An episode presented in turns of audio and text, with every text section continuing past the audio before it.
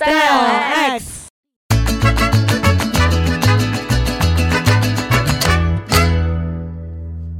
大家好，又轮到瓶子主持 Style X 了，你们是不是很期待呢？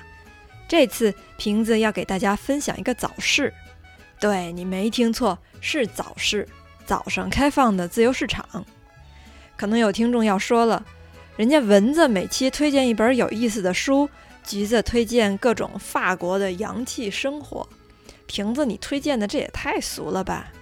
对，确实俗，不过俗也有俗的滋味儿，总是超凡脱俗，咱这日子就没法过了。我要推荐的早市是一个有名有姓的早市，叫北京市法海寺公园早市。这个早市位于北京石景山区的莫市口大街附近，莫市口。独坐莫氏口，写是写作模型的模，公式的式，口袋的口。您坐公交车到首钢小区站，再往北走两步，有个上坡，右转就进入了莫氏口大街。沿着路往人多的地方走，就到了。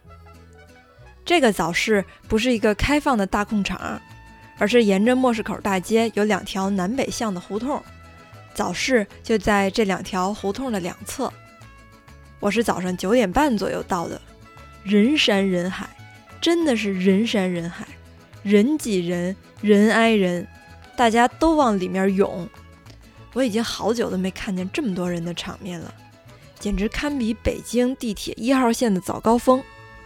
一般早市多数都是卖菜的，这个早市当然也有一大堆卖菜的，但还有好多别的。比如卖床单的、卖袜子的、卖毛巾的、卖纱巾的、卖老头衫和棉衣棉裤的，都不贵，十块钱两条，二十块钱三件那种。老大妈们跟那儿挑布或者纱巾，就跟猫用爪子叨餐巾纸似的那架势。我还看见一个老大妈脚底下趟着一条纱巾，逛了半条街。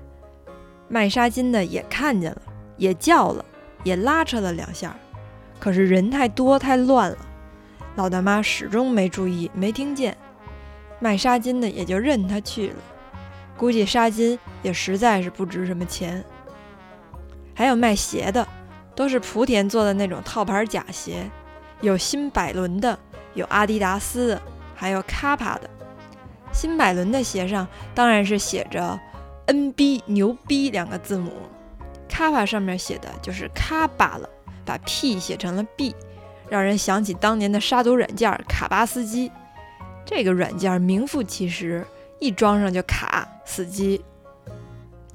要是在这儿买阿迪达斯的鞋，您可得看仔细了，上面有可能是英文字母的 A D I D A S Adidas，也有可能是拼音的 D A S H A B I，是什么您自己拼去吧。反正字母都差不多。有一个摊儿是卖线轱辘、松紧带儿和扣子的，真的是好多年都没见过专门卖这种零碎儿的摊儿了。现在有时候裤子松了，想换个松紧带儿，都不知道去什么地方买这些东西。所以这个摊儿也是买的人还挺多的，有好几个大爷大妈都在那儿问松紧带儿的价钱，还有一个看着很慈祥的老太太一直在那儿悄没声儿的挑扣子。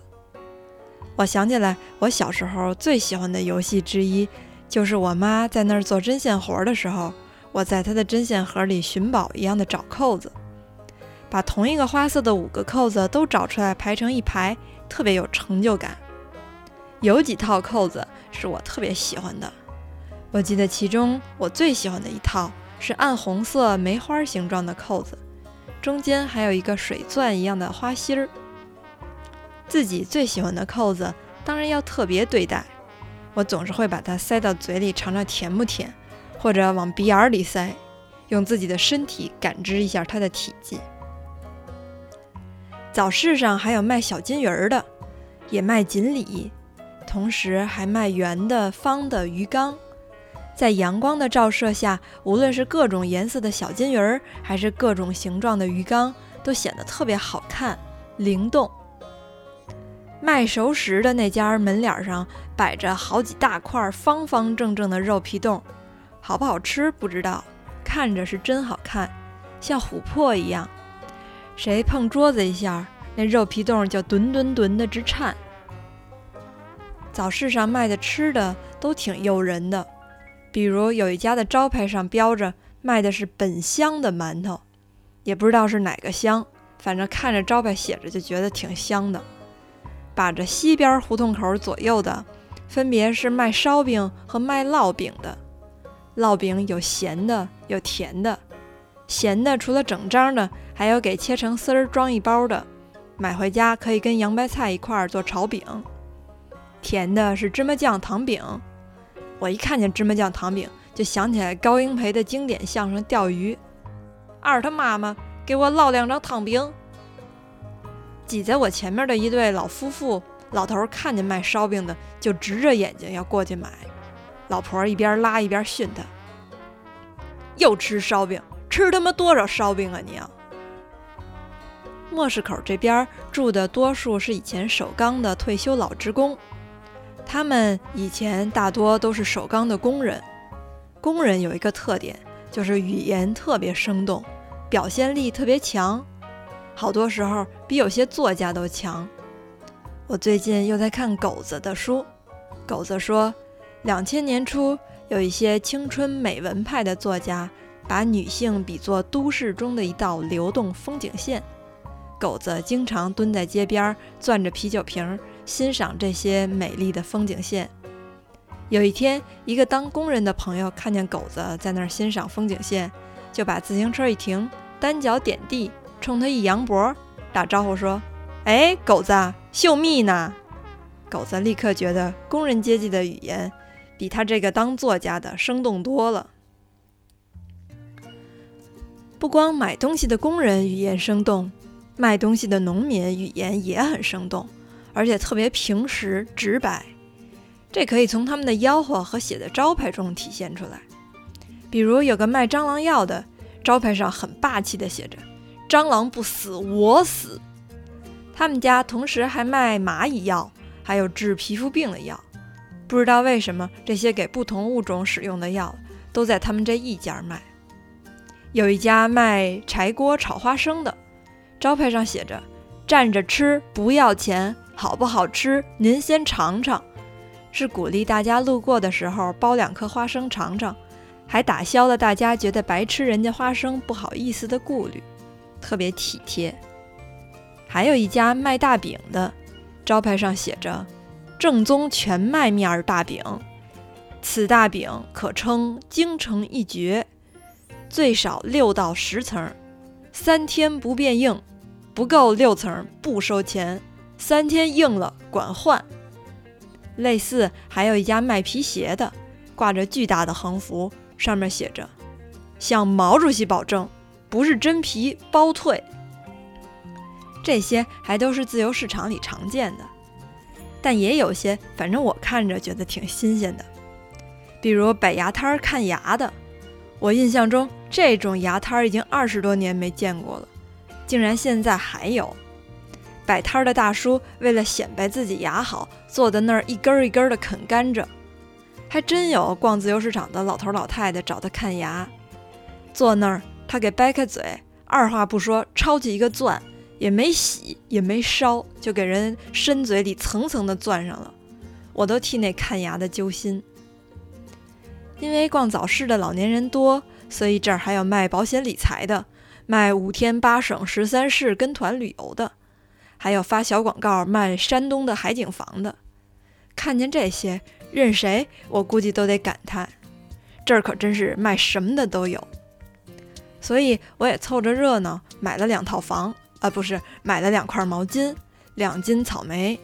马上清明节了，我还买了两大沓子冥币，冥币也做的特别野，样式呢就是一百块钱人民币的样式，但是巨大，一张像一本书那么大。面额也巨大，一百万一张，做的很逼真，但上面写的是中国明民银行。其实我到这儿来不是为了逛早市的，是为了去参观之前节目里跟大家介绍过的那个北京太监文化陈列馆。可是这个早市却逛得我不亦乐乎，让我这趟来的都有点喧宾夺主的意思呢。我特爱逛早市，我不光在北京逛早市，无论走到哪儿，无论是出差还是旅游，我都会逛逛当地的早市。印象比较深的有青岛的早市、台北的早市，还有日本青森的水产街、美国洛杉矶的 Trader Joe 菜市场。我不光逛，还跟卖东西的人有一搭无一搭的聊天儿，了解当地的物价，还有平民的生活。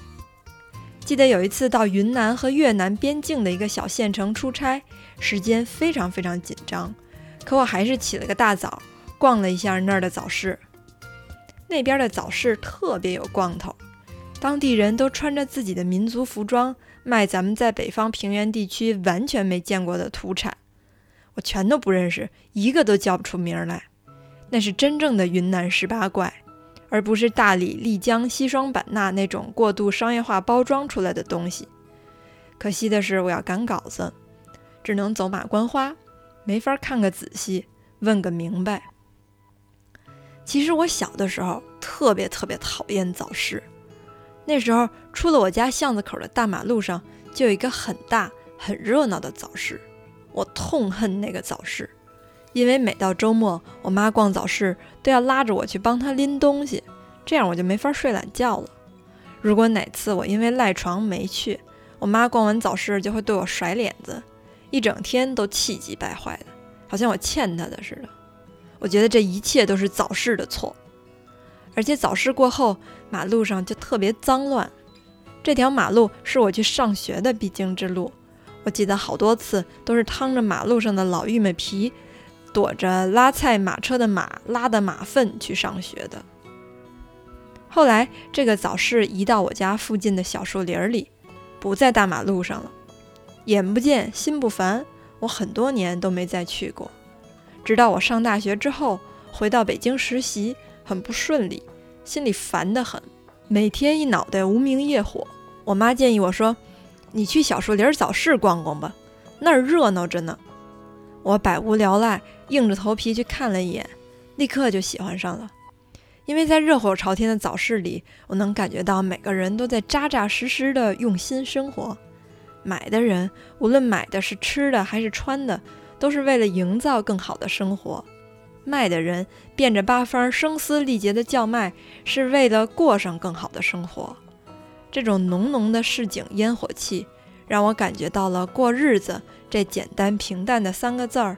背后的生龙活虎，在这种氛围里，你会觉得自己那些顾影自怜和自怨自艾都算个屁，也能真正明白前些年流行的那句台词儿：“好好活就是有意义，有意义就是好好活。”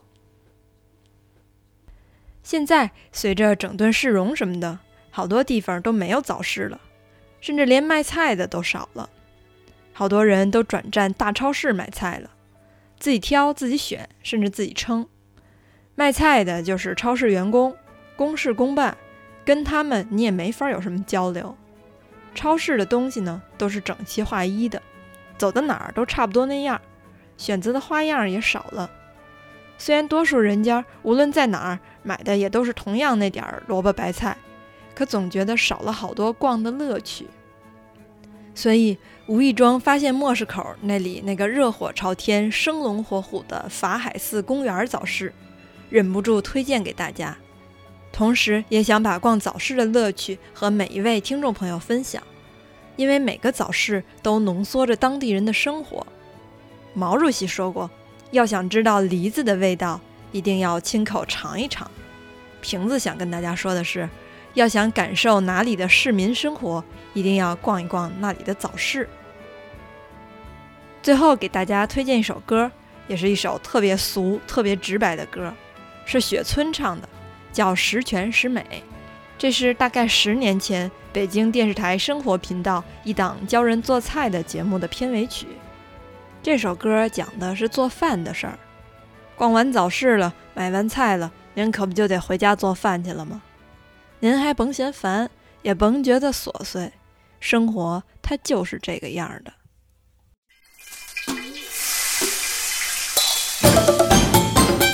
生活它就是这个样儿的，油盐酱醋都在一个勺儿里。生活它就是这个样儿的，煎炒烹炸全都是手艺。生活它就是这个样儿的，鸡鸭鱼肉咋吃咋有理。生活它就是这个样儿的，甜酸苦辣都挺刺激，所以这香味咱们一勺会，嗨咱就一锅端。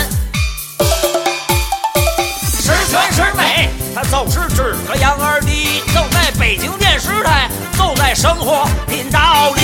十全十美，它就是这个样儿的，享受那个生活，人生一桌戏。十全十美，它就是这个样儿的，走在北京电视台，都在生活频道里。十全十美，它就是这个样儿的，享受那个生活，人生一桌戏。锁定 SpaceX，天天十全十美。